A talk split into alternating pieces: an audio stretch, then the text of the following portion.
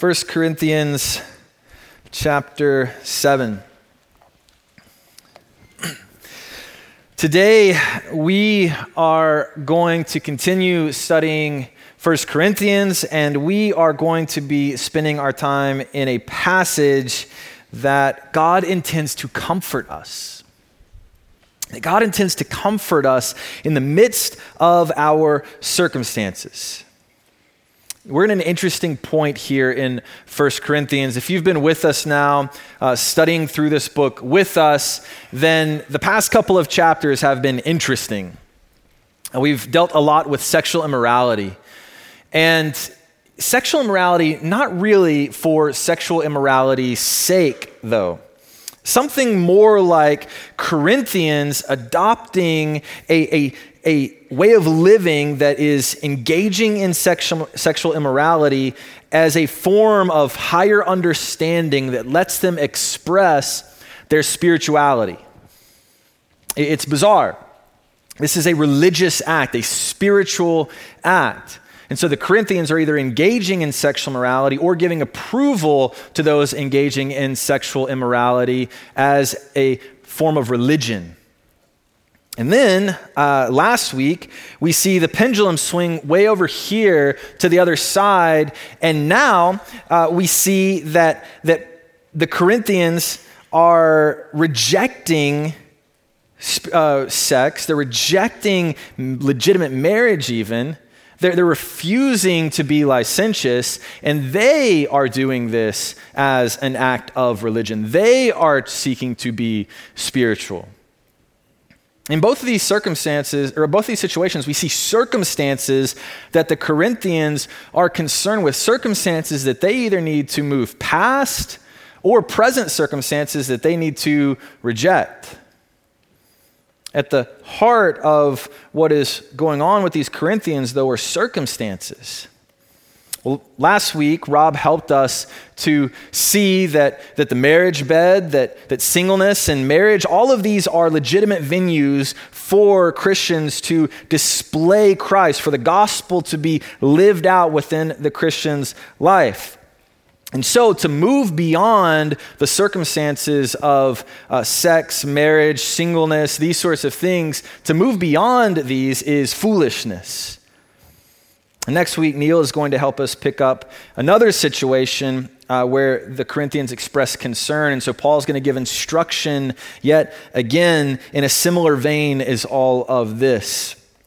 But before we get there, we have our passage, this little paragraph situated in the middle here of all of this crazy. And at first glance, it may seem like this passage is just out of place. It doesn't seem to flow with Paul's train of thought. What we're going to see in this passage is a sandwich of sorts. We have two pieces of bread, and then we've got the meat and the cheese in the middle, or the peanut butter and jelly in the middle. On one side, on one piece of bread, we have this concern from the Corinthians, and we have Paul's instruction. And on the other side, the other piece of bread, we have concern from the Corinthians and Paul's instruction. But in the middle, we have a theological rationale of uh, theological meat and cheese for this instruction that is on both sides.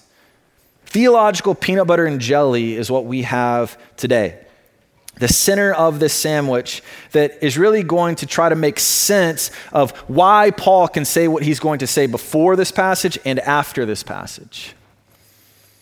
And so, in all of this, we're going to see Paul put forward two uh, uh, social circumstances, and in doing so, he's going to show us what we as Christians should be truly concerned about, what we should not be concerned about. And, and he's going to shed insight on the circumstances of our lives. And so, as uh, this morning, we're going to be thinking about circumstances. And, and we'll see two points as we go to 1 Corinthians 7. First, and, and we'll explain this, so hang with me, but first, your call is not the most important thing about you. Your call is not the most important thing about you. But then, two, second point, your call is the most important thing about you. Your call is the most important thing about you. So just hang tight and we'll explain that. But we're going to see this from 1 Corinthians 7, verses 17 through 24. So if you have your Bibles, follow along with me as I read.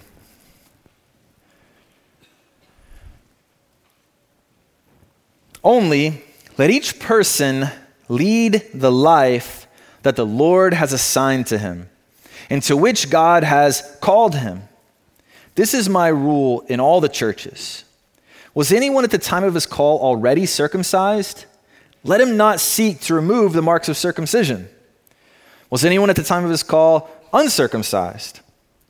Let him not seek circumcision, for neither circumcision counts for anything nor uncircumcision, but keeping the commandments of God.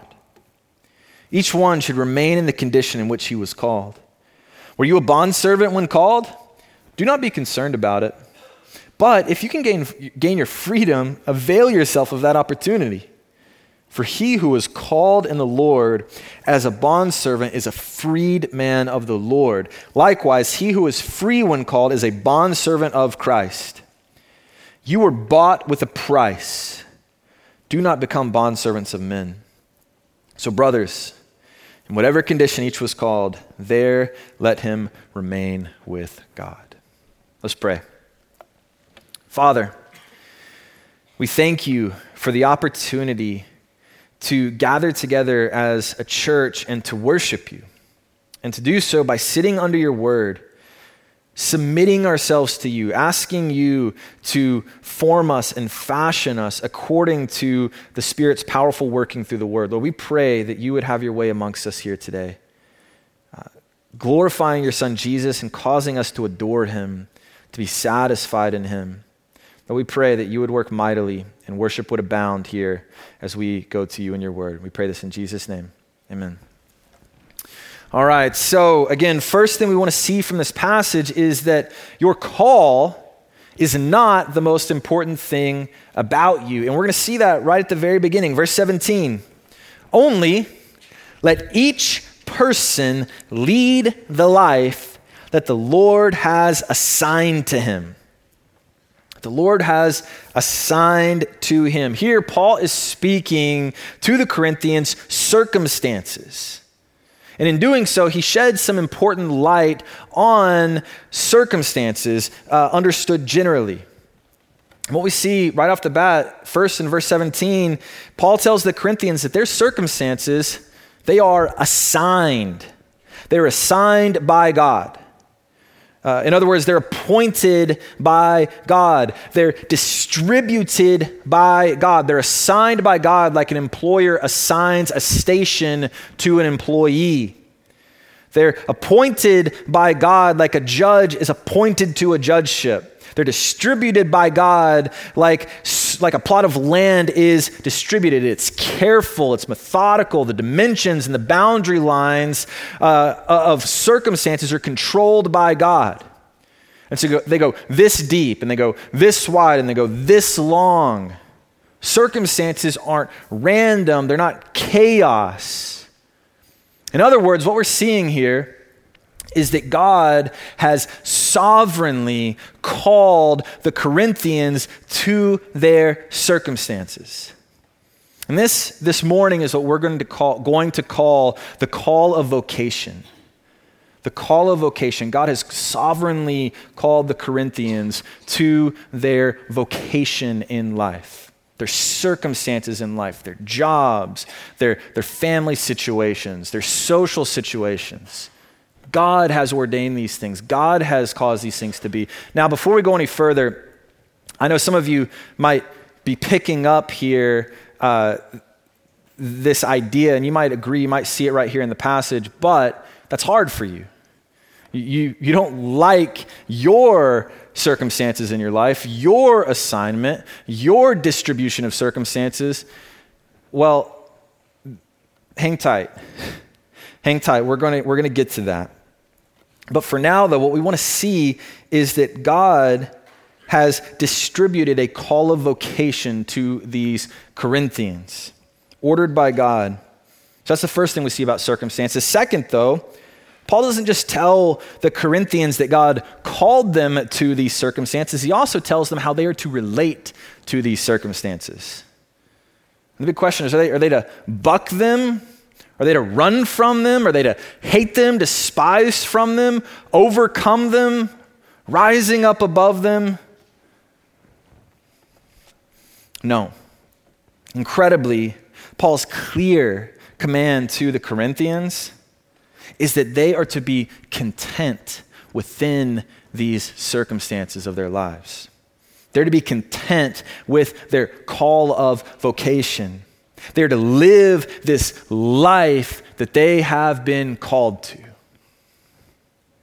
This idea is repeated two more times. Verse 20, each one should remain in the condition in which he was called. Verse 24, in whatever condition each was called, there let him remain with God. So this is plainly said. We're, we're not doing gymnastics to derive this. No, this is just plainly in the passage. One author summarized this commandment saying, Paul is calling the Corinthians to be Christians where they are. And another pastor said, This passage is saying, is Paul saying, bloom where you are planted. Be content in your calling. Now we could stop here, and this would be a radical enough teaching. Be content in your circumstances. Whatever your circumstances are, those are God's sovereign assignments in your life. And so remain in them. That's a lot.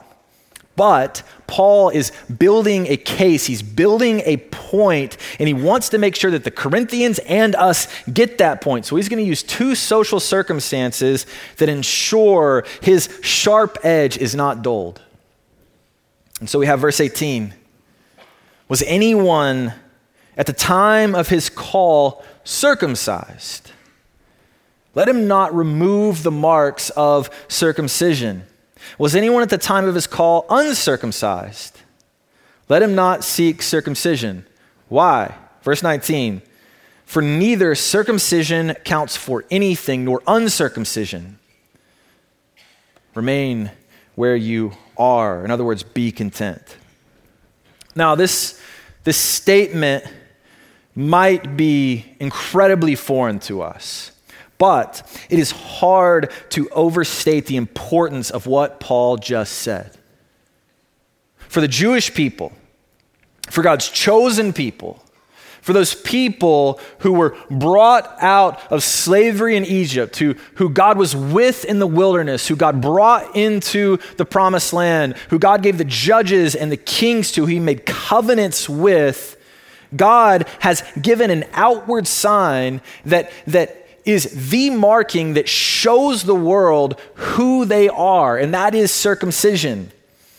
The command to be circumcised for the Jewish people was a central command. It was a vitally important command in the regular living out of life amongst the people of God.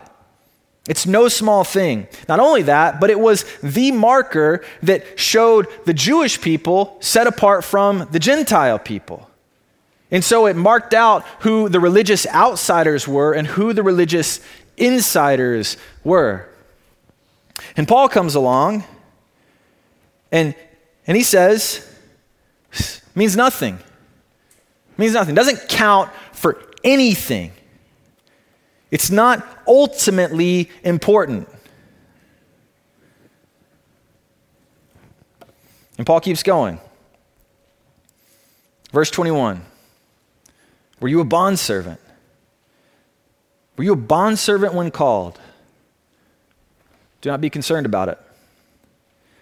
So, Paul doesn't just address the mark of religious outsiders and religious insiders. Now he addresses the mark of social outsiders and social insiders. Be clear here. When Paul refers to bondservants, he is talking about slaves.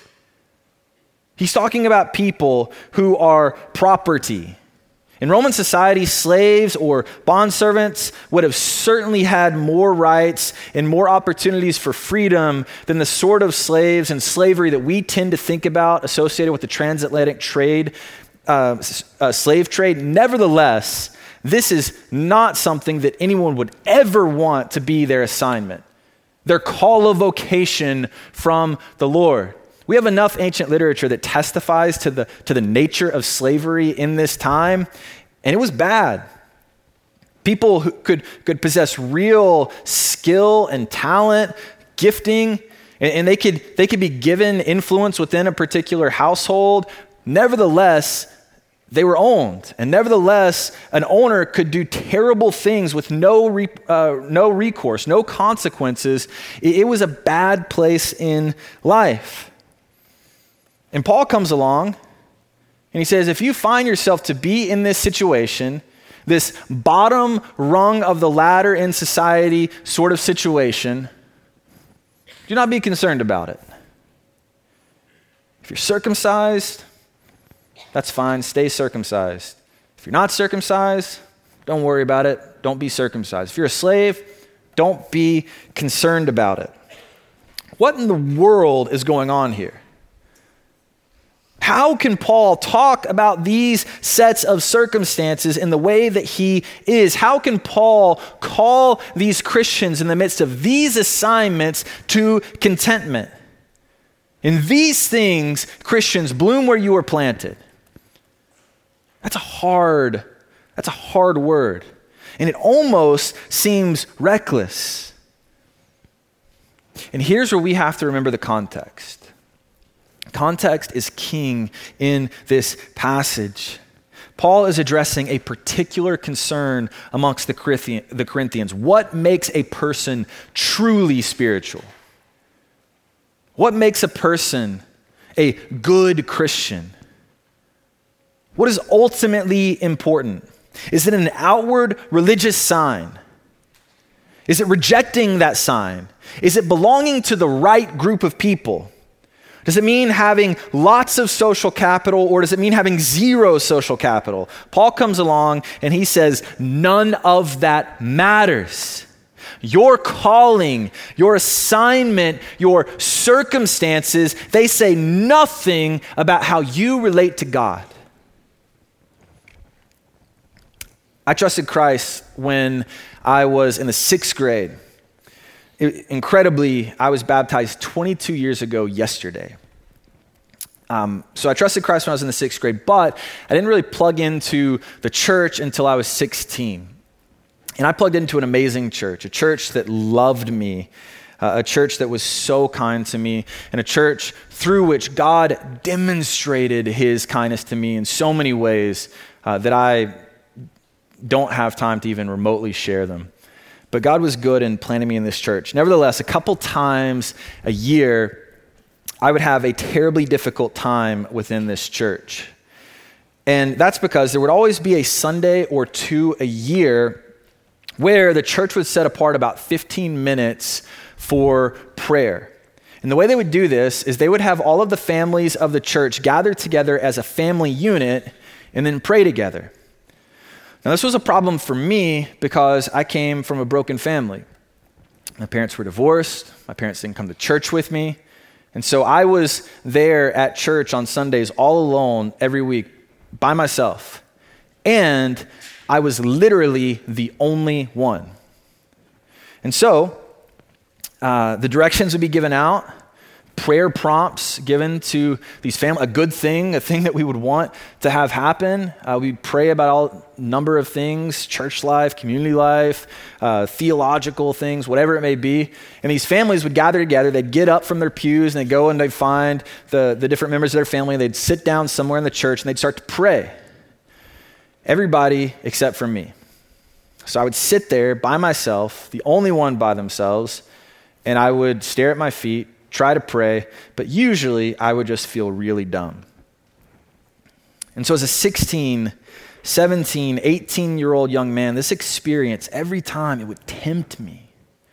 And it would tempt me to believe that my family situation and how I looked on those Sunday mornings disqualified me from being a truly spiritual person, from being a, a good Christian one who had a right standing before God. It tempted me to think that my home life made me an outsider, made me not belong to this people of God. Made me retreat inside, evaluate, and ultimately being up, being tempted to say, if only this was different, if only I could overcome this obstacle, then I could get to being right with God or serving God. I was tempted to make my circumstances be the most important thing about me. Well, this is the idea, I believe, behind 1 Corinthians 7 17 through 24. Paul isn't merely commanding contentment for contentment's sake. No, he's saying that your circumstances say nothing about how you about, about how you stand before a holy God. We need to get this. And we need to get this because many of us are restless. We may not be restless in the same way as the Corinthians. We may not wonder what our circumcision or lack of circumcision means for how we relate to God. We may not wonder if our being slaves disqualifies us from a right relationship or a robust relationship with God, but we are similarly restless. We're restless before a holy God, and we wonder what our circumstances say about our relationship with God or how God feels about us.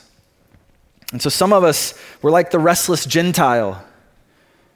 We're spiritual outsiders, and we think that if we could only become more religious or more like the insiders, then we could be truly spiritual.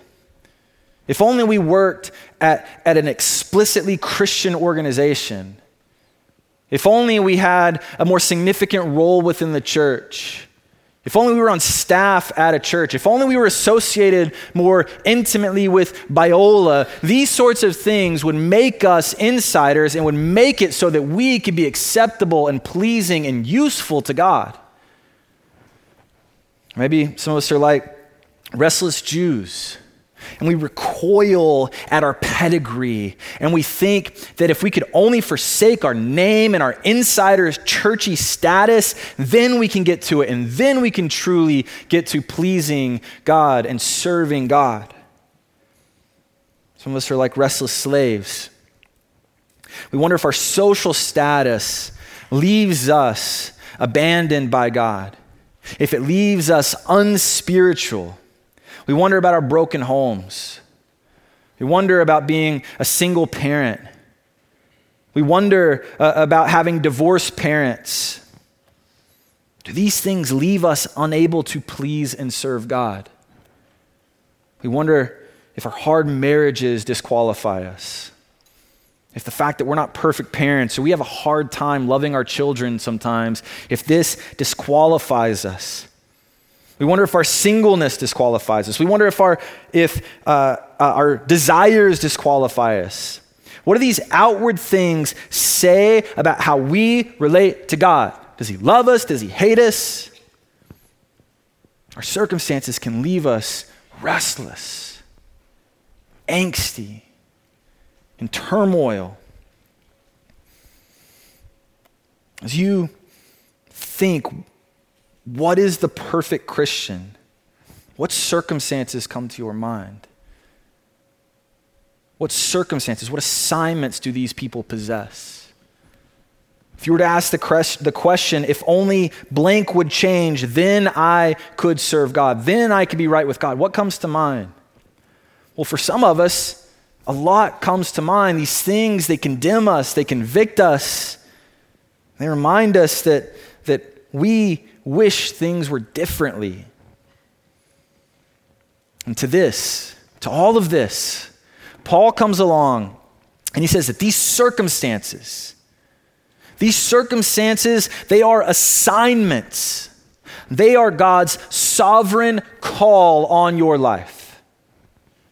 These callings are not the most important thing in your life, therefore, remain in them. Therefore, be content within your circumstances. And this raises a question, an important question. If our circumstances, if our call of vocation is not the most important thing about us, then what is? Well, that is, uh, The answer to that is the second point that we want to consider from the word this morning. And it's also the fuel that enables us to be content within our circumstances. So, again, first point this morning is that your call is not the most important thing about you. Second point is your call is the most important thing about you. So, obviously, I'm trying to be tricky here, right? What we're seeing in this passage is two different calls. Two different calls. Again, on the one hand, we have a call or an assignment, an allotment, an appointment to our circumstances. We have the call of vocation. But there's another sort of call that this passage is even more concerned with, primarily concerned with, a call that is of chief importance. And it's also in verse 17, if we have eyes to see. Verse 17 Only let each person lead the life that the Lord has assigned to him and to which God has called him. And to which God has called him. Notice that last phrase. I think that is a confusing translation. It's a confusing translation. It gives the impression that the sort of call that verse 17 is entirely and primarily concerned with is a call of vocation, a call to circumstances, assignments, that sort of thing. But the grammar, the context, all sorts of clues are present in this passage that make it abundantly clear that the sort of call here is not a call of vocation but the call of redemption. I like the way that the CSB puts it. It says, uh, live the life that God has assigned, uh, uh, let every man live the life that God has assigned him when God called him. When God called him. We're talking about a call of redemption. We're talking about an objective point in a Christian's life where God transferred us from the kingdom of darkness to the kingdom of his beloved Son. We're seeing an objective point where a person goes from being condemned and unclean before a holy and just God to being justified and having peace with God through Christ the Son. We're talking about an objective point where a person goes from being a slave, being sold in the slave market, to being purchased, redeemed, and adopted into the loving family of God so that we now are children and we can cry, Abba, Father. That's the sort of call that this passage is concerned with. And so, we need to see the difference here. There's a call of vocation and there's a call of redemption. This passage is concerned with that call of redemption. And so, what this verse is saying is, is that we are to remain content within our circumstances because when God saved us, he saved us within a particular set of circumstances. God didn't save us in a vacuum. We were actually living in a fallen world, experiencing a fallen world. And so when God plucked us out of our sin and our shame and our misery, He plucked us out from within a set of circumstances, from real life. And so we have verses like verse 18 Was anyone at the time of their call already circumcised? Here, call means call to redemption. Verse 20 Each should remain in the condition in which he was called. Again, this is a reference to the objective call to redemption. In these verses, Paul refers to God calling us to redemption seven times. That's repetition. That is telling us something about the main point of this passage, the thing that we should be primarily concerned with. What is the most important thing about us? Is it our circumstances? Is it what we experience at home or at work or the things that crush us, that, that are surrounding us? No. The most important thing about us is not our call of vocation, but our call to redemption. This is why in verse 19, Paul can say that circumcision counts for nothing. Again, that's a crazy statement. If we were in the first century, that would we would just nope, done, done listening to you. Okay, I don't have ears to hear because of the outlandish nature of what you just said. And yet, Paul can say something like this. Why? Well, verse 19 tells us what counts for something or uh, yeah, what counts for something? If circumcision counts for nothing, keeping the commandments of God. Keeping the commandments of God. That's what counts. That's what matters. This is Paul's way of saying that your call of vocation isn't what is eternally significant. What is eternally significant is your engaging this call of vocation and seeking to honor God and live for Him in the midst of it. Good works flowing from salvation matter to God, not your station in life humbly accepting and engaging God's appointment in a way where you shine the light of Christ matters, not so much the assignments themselves. We won't get to heaven and say, well, you know, I was a, I was a pastor, or I was a slave, or I was a seminary president, or I was this, or I was that, as if those were badges of honor. No, We'll, we'll get to glory and we'll say, you know, I was such and such, but I served God in the midst of that assignment. You know, I was a seminary pre- president, but I was faithful to the Lord's assignment in my life. I was a slave, and as hard as that was, I endured and I, I, I sought to glorify God in the midst of that distribution in my life. This whole idea of the call of redemption being the most important thing in our life is what we also see in verse 22 and 23. Paul says that the one who is a slave when called is free in Christ. And the free ones called in Christ are slaves to Christ. And then he goes on to say that these slaves were bought with a price and should not become bondservants of men. What we're seeing in these verses is that through the gospel, through the gospel, the good news that God saves sinners in Christ, through the gospel, God has done something at an eternal, cosmic, true level that is so significant that He has changed everything. He has turned the world upside down. He has given us a new way of thinking, a new way of living, a new economy. Formerly, a slave was owned, property. Formerly, a free person was free, not property. But through the call of Christ to redemption, God has turned social status on its head. And now the slave has been redeemed, paid for, and the free man is brought low. And this, Paul is stressing what is truly important. What's truly important is that we be found in Christ, that our identity be rooted not in the circumstances of this life, but in Christ. That we have our sins dealt with not by what we experience on a day to day basis, but in Christ, knowing Jesus and knowing his life, knowing the power of his resurrection. What's not chiefly important is the meaning or the status of our station in life. So please hear me if we're understanding this passage in its context, if we're understanding it in, uh, as being in 1 Corinthians 7, being situated in, an actual argument being built, then we have to recognize that Paul is not saying that our circumstances are ultimately unimportant. Of course, Paul isn't saying that our children are unimportant or that our, our wives are unimportant, or that our husbands are unimportant, or that our jobs are unimportant, or our plight is unimportant, or that God uh, is unconcerned with the suffering we experience because of our circumstances. We know, and, and God's word testifies to this over and over and over again, that regardless of our circumstances, whether good, whether bad, God sees us. He sees us in the midst of our assignment. He sees us in our call of vocation.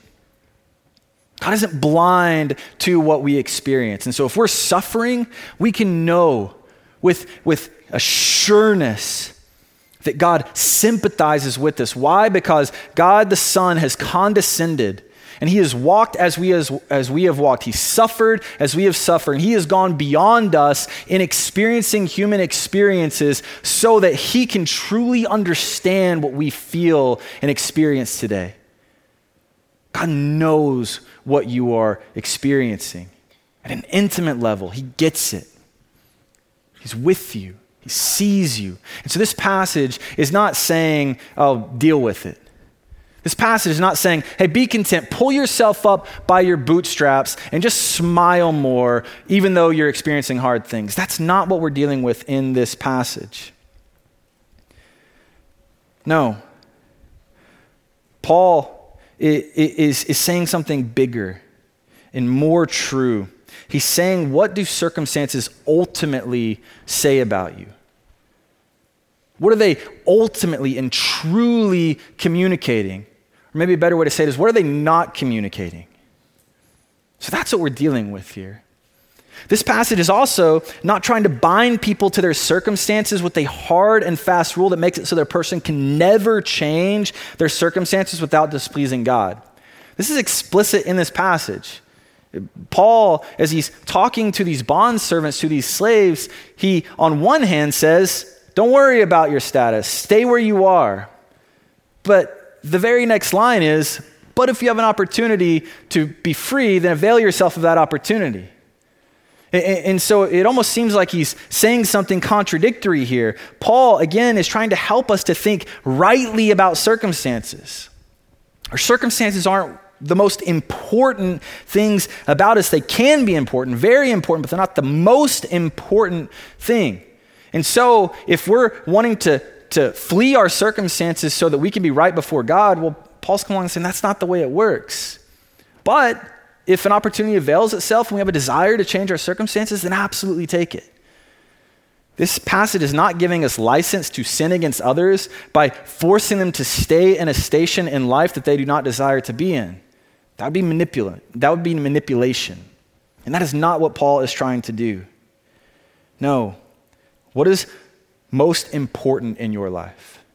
Not your call of vocation, but that you be found to be in Christ. And Grace, we must get this. We must get this. If we ever want to be content in this life, then we have to begin with recognizing what is chiefly important. One pastor wisely said that we are discontent because we ask our vocation to provide what only our redemption can. He goes on to say, Contentment doesn't derive from your vocation, but from your redemption. Not from your life's work, but from your life's Lord. Not from what you do for God, but rather in what God has done for you, or in you and for you in Jesus Christ. And so, uh, that is where contentment is found. Our vocations, they can't bear the weight of our restless hearts, but Jesus can. Our vocations will never root our identity in something eternal, but our redemption roots our identity in Christ Jesus our Lord.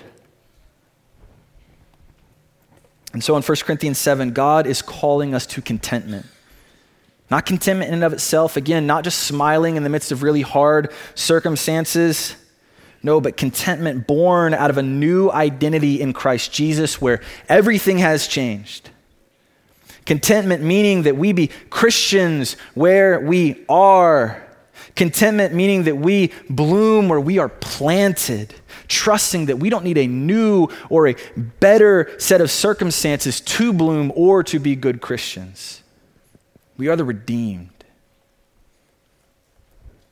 And so, on one hand, our call is most certainly not the most important thing about us. But on the other hand, if we understand our calling rightly, as unpacked in 1 Corinthians 7, then we recognize that our call is the most important thing about us our call to redemption in Christ Jesus. Three things, three ways that I think that we ought to apply this word this morning. Three things uh, that I think uh, we ought to leave considering in light of these two calls and the importance that they have in our lives. The first is, is simple love one another. Love one another. In light of all of this, we must love one another. This passage instructs us in how we treat Christians. If our circumstances aren't the most important thing about us, then let us be careful not to treat others as if their circumstances are the most important thing about them. The poor believer, the rich believer, the talented believer, the untalented believer, the single and married believer, the down and out believer, the struggling believer, the conquering believer. Their circumstances, what they bring to the table, is ultimately unimportant. Today, we are gathered together as the church. We're the church gathered. And we are gathered together not with a common set of circumstances, but by a common faith in a common Lord, Jesus Christ. We gather united in the fact that we come empty handed, supplying nothing to our salvation. But Jesus supplies everything. And so we come to him humbly and in faith. And so our circumstances become unimportant. Jesus is our worth, Jesus is our treasure. And so let us be diligent to not undermine the beautiful and powerful gospel by treating others as if their worth and their justification before God is actually found in their set of circumstances. Grace, we have to know that there are people who struggle to enter in these doors every week. They struggle. They feel like they are on the outside for, for millions of different reasons. But walking in here is not an easy thing. And, and far be it from us that we would ever let them be the one who's sitting there by themselves praying while we gather together, demonstrating to them that they truly are on the outside. Now let us love one another. Let us affirm that our call to redemption is what matters. And so let's grab them by their shoulder and bring them in as best as we can. May the Lord give us eyes to see. Second, engage your circumstances. Engage your circumstances. This passage says circumstances aren't the most important thing about us, but this passage also gives our circumstances credibility. The church's various creeds, these, these things that have been compiled that have helped the church for years and years and years understand what the nature of the faith is and how we live out the faith. These creeds historically have said that Christians can glorify God in any non sinful vocation. And so, since you don't need a new life stage or a new set of circumstances to glorify God, seek to glorify God. Your call of vocation might change tomorrow. It is not set. You can have a different call placed upon your life tomorrow. It can change like that. But for today, your call is where you are. And so, in the midst of that, in your cubicle, in your office, at your home, in your struggles, in your marriage, uh, as you're sick, as you're dying, in these things, seek to glorify God. These are legitimate venues to worship God. It reminds me of one of my all time favorite quotes from a guy named Abraham Kuyper. And he says, There is not a square inch in the whole domain of our human existence over which Christ, who is sovereign, does not cry, Mine. Jesus says that these circumstances that we collectively experience day by day, week by week, the circumstances represented in this room, they are His.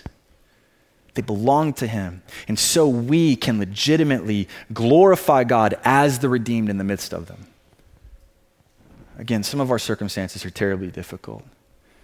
But God says that we can, strengthened by the Spirit, knowing Christ and the power of his resurrection, endure those with faithfulness, bringing glory to Jesus.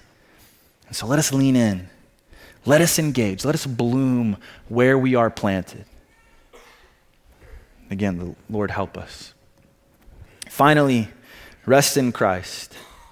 Another one of my all time favorite quotes is from Augustine, Bishop of Hippo, leader of the early church, one of the greatest sentences ever written.